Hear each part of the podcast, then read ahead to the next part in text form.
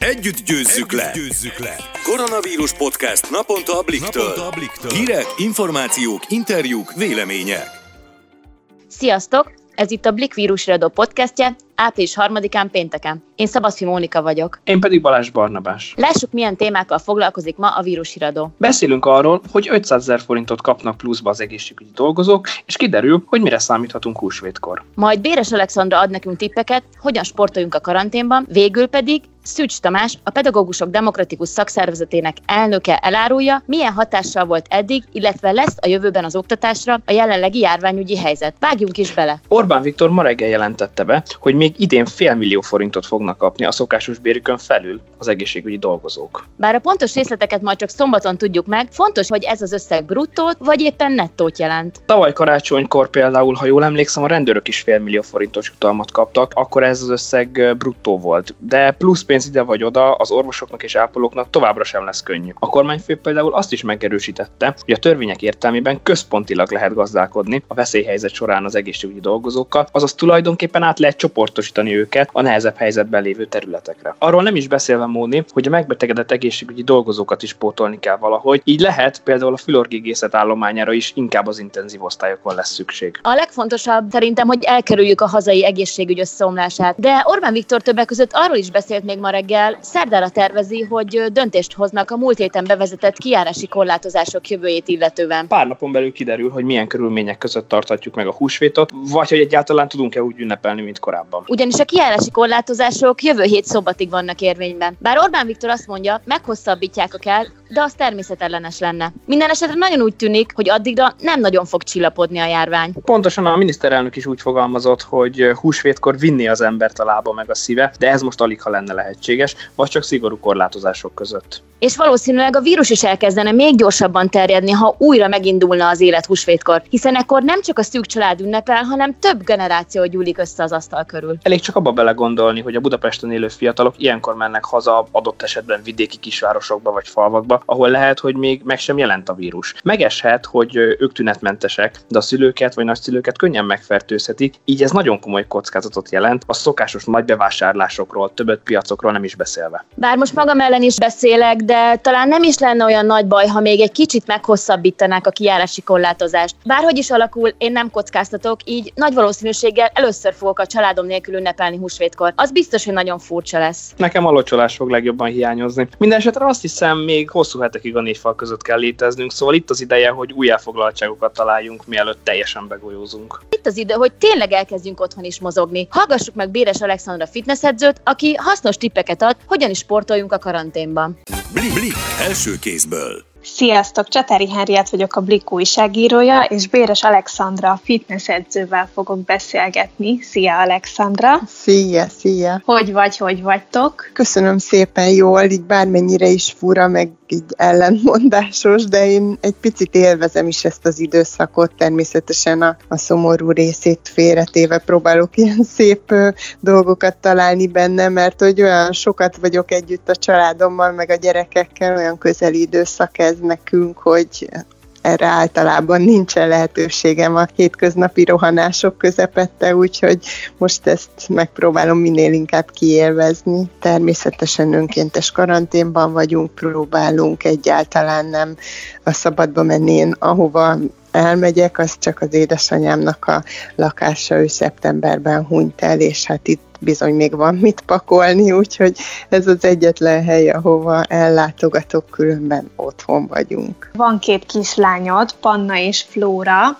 akik ugye nagyon elevenek, gyerekek, sportolnak is, de hát gondolom, hogy az iskola is szünetel, most úgy a sportedzések is. A lányok nagyon aktívak, és nem maradtak el szerencsére teljesen az edzések, mert online egy héten háromszor az edző nyakába vette ezt a feladatot, és tart edzést a kislányaimnak, de én azt próbálom tartani, hogy amikor lement a délelőtti tanulás a nagy lánynál, a picsikével addig én foglalkozom, délután mindenképp kiviszem őket a szabadba legalább egy órára, egy nagy sétára, akár kutyasétára, biciklizni tanítom most a picit, görkorizunk, rollerezünk, tehát mindig valamilyen mozgást választunk, amivel a szabadba kimozdulunk. Természetesen nem emberek közé, de mégiscsak kell egy kis friss levegő és egy kis D-vitamin a gyerekeknek, meg hát, hogyha kimozgatjuk őket, akkor nekem az a tapasztalatom, hogy, hogy sokkal nyugodtabbak otthon, és jobban viselik ezt az időszakot ők is, ugyanúgy, ahogy egyébként a felnőttek.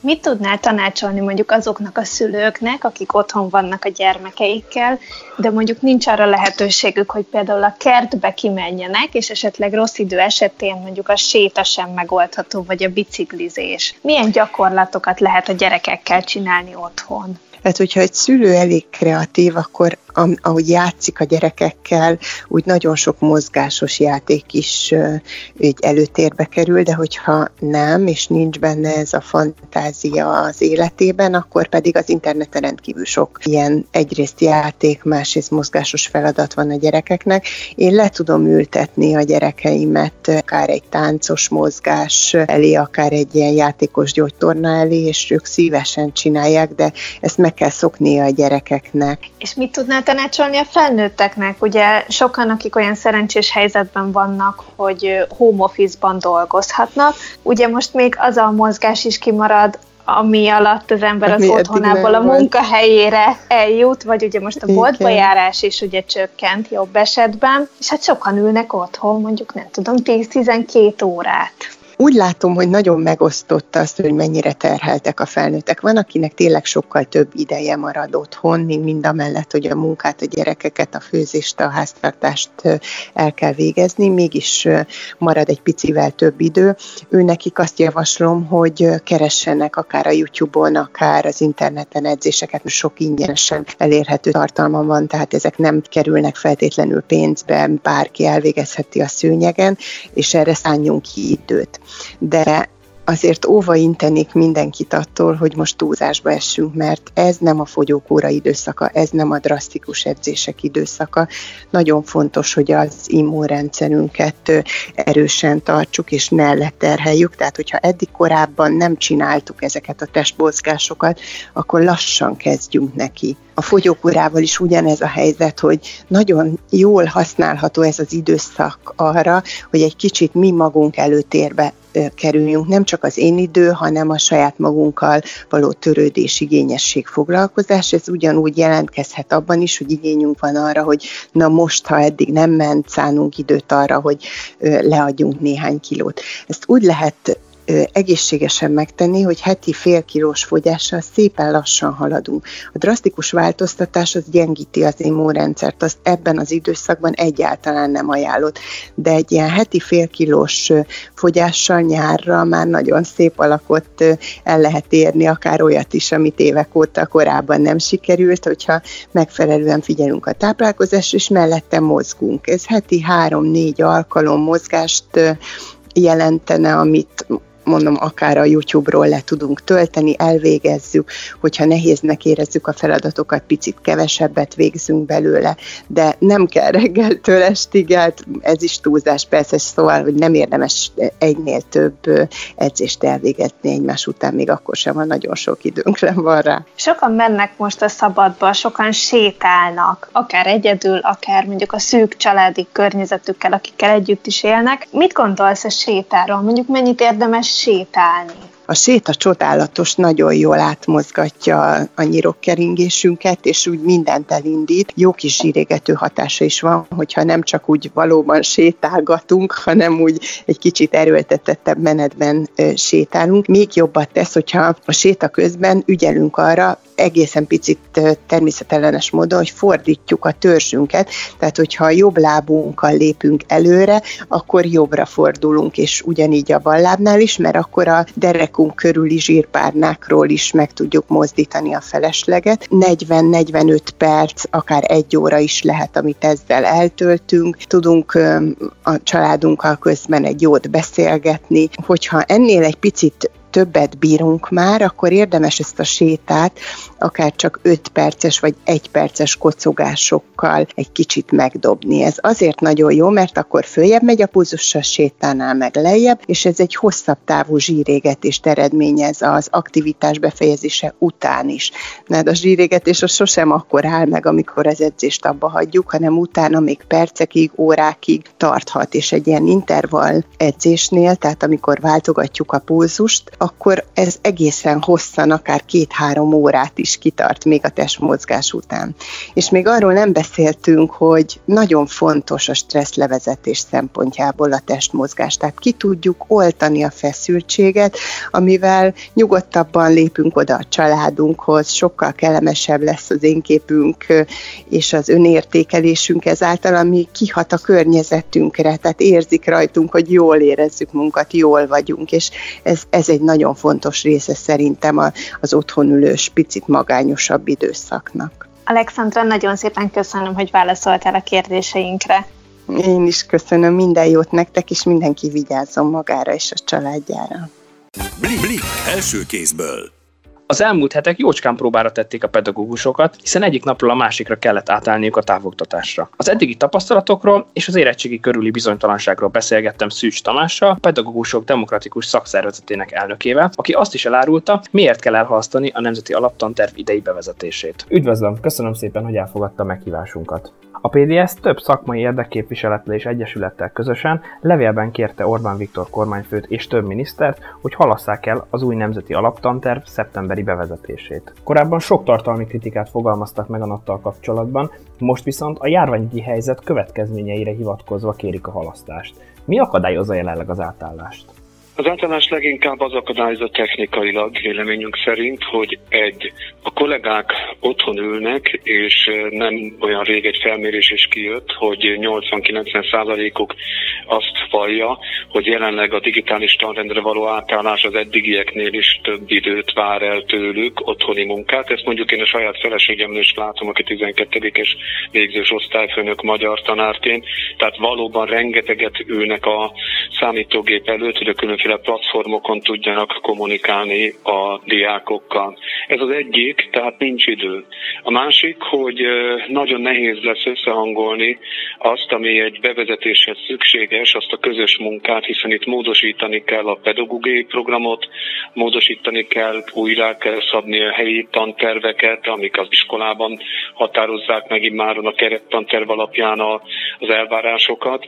Úgyhogy igazán egy olyan szintű munka, közös munka most sokkal nehezebben, bár online erre is van lehetőség, de nehezebben megvalósítható egy nevelőtestület, egy 60-80 fős nevelőtestület szintjén. De azért az elsődleges az, hogy most nagyon kevés idő jut erre a kollégáknak, ezért technikai okokból is indokolt lenne a NAT-nak a felfüggesztése, és akkor még nem beszéltünk a tartalmi okokról, amelyre célzott a beszélgetés elején nyilván. Az elmúlt hónapokban úgy tűnt a kormánynak szívügye, hogy az új natot az eredeti eredeti elképzelések mentén mi hamarabb bevezessék. Van reális esélye arra, hogy hallgatnak önökre a döntéshozók? Nézze, nagyon kevés, de ezt a keveset is szerettük volna kihasználni. Az aláíró szervezetek között van olyan, aki deklaráltan már nem hajlandó ezzel a kormányjal, nem volt korábban hajlandó ezzel a kormányjal kapcsolatot felvenni. Jelenleg ebből ő engedett például egy ilyen szervezet is, mert úgy látta, hogy itt az a pillanat, amikor ezeket félre kell tenni, és én azt gondolom, hogy aki ennek a levélnek, a dokumentumnak a hangvitelét figyelte, a PDS kezdeményezte egyébként az egészet, és a PDS-re sem az a jellemző, hogy, hogy nagyon kesztyűs kézzel bánik a hülyeséggel és azzal szemben, amit szerintünk az oktatás ellen ható dolgok. Tehát mi is arra intettünk, hogy nem volt könnyű, 25-26 szervezet írta már alá, nem volt könnyű elérni azt, hogy ennyire konszenzuskereső hang nem legyen, mégis visszalépett nagyon sok szervezet ebből a szempontból, és vállalt ezt, hiszen a, a veszélyhelyzet miatt valóban úgy látjuk, hogy új helyzet teremtődött, az új helyzetre új megoldások kellenek, és mi úgy gondoljuk, hogy pláne tegnap elfogadták a koronavírus elleni törvényt, amely bármilyen törvényt felfüggeszthet a kormány, bármilyen rendelet végrehajtását, azt mondhatja, hogy különféle külön eljárás nélkül megszüntetheti, vagy határ, vagy egyelőre felfüggesztheti. Tehát úgy gondoljuk, hogy abszolút megvan rá a technikai módszer. A kérdésre azért azt mondom, hogy nagyon kevés esélyt látunk rá arra, hogy a kormány visszalépjen ebből. Nagyon örülünk az oktatás irányítás, és azokat felelősen gondolkodunk a szakmához közelhajolva, meg tudnák győzni a kormányzatot is, hogy vissza kellene lépni egy kicsit, és nem ilyenek fordítani az energiát, nem az aktuális kérdéseket fordítani. A levelükben azt írták, idézem, a rendkívüli helyzetben a szakszervezetek észrevételeit, javaslatait a járvány előtti időszakhoz képest nagyobb arányban vették figyelembe az oktatás irányítói. Itt milyen javaslatokra gondoltak? Igen, ez is reményt adott nekünk. Például a mi javaslatunk volt az, hogy azok az utasítások, azok a tájékoztatók, amelyek a Kleberzek központból jellemzően csak az igazgatókhoz jutottak el. Abszolút PDS javaslataként könyvelhetjük el, hogy nagyon sok olyan utasítás, amely korábban inkább belső információként ment volna ki, most ott van a Kleberzek központ honlapján, és minden érintett elolvashatja. Az ilyen típusú tájékoztatók általában megrekedtek, és az intézményvezetők szintjéig jutottak el, de el tudom mondani, hogy úgy gondoljuk, hogy, hogy abban, hogy az óvodáknál is megvalósítható a, a távoktatás, abban, hogy vegyük figyelembe, hogy kik azok, hogy az intézményeket, például a pedagógiai abban ne kelljen nyitvatartással teljesen úgy működni, mint hogyha nem lenne vészhelyzet, hanem ott is beálltak egy vészhelyzeti működésre, sőt a legtöbb helyen online működtetik ott is a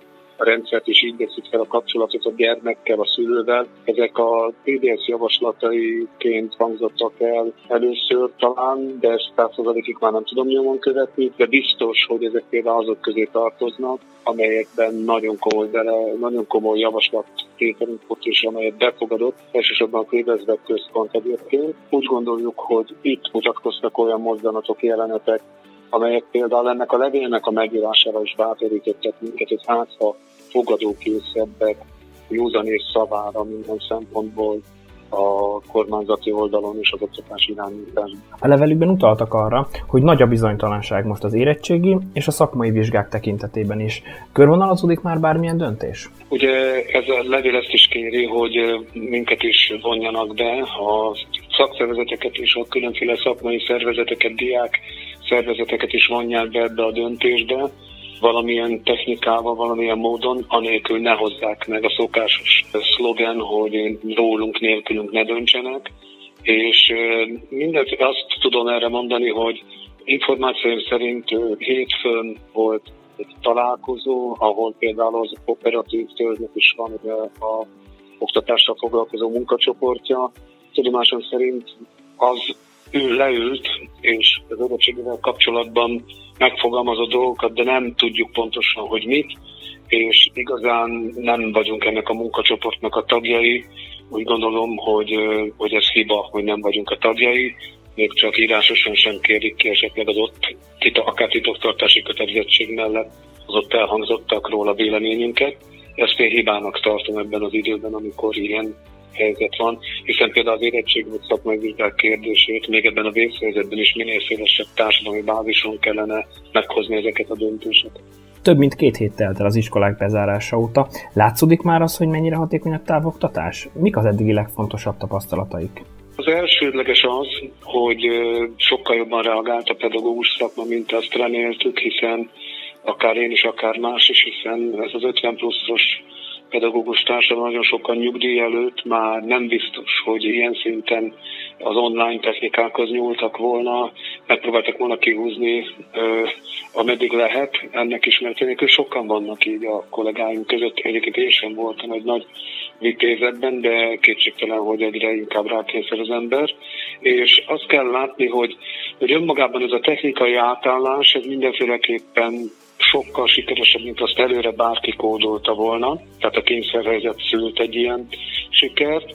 Aztán a tartalmakkal való bánásmód, hogy milyen platformot használjunk, és milyen tartalmakat szedjünk le a megfelelő helyekről, mit töltsenek fel a kollégák, ezzel is egy elképesztő tartam és módszertani tapasztalat körvonalazódik, és hadd csatoljak vissza az első kérdésére, pont ez az egyik hivatkozása a levelünknek, hogy most olyan tapasztalatokat szerez a pedagógus társadalom, hogy ezeket sokkal nagyobb hatékonysággal lehetne beépíteni, és akár a tartalmak visszavágására is használni, mert egyébként a digitális megoldás az általában egy kicsit visszavágja a tartalmakat.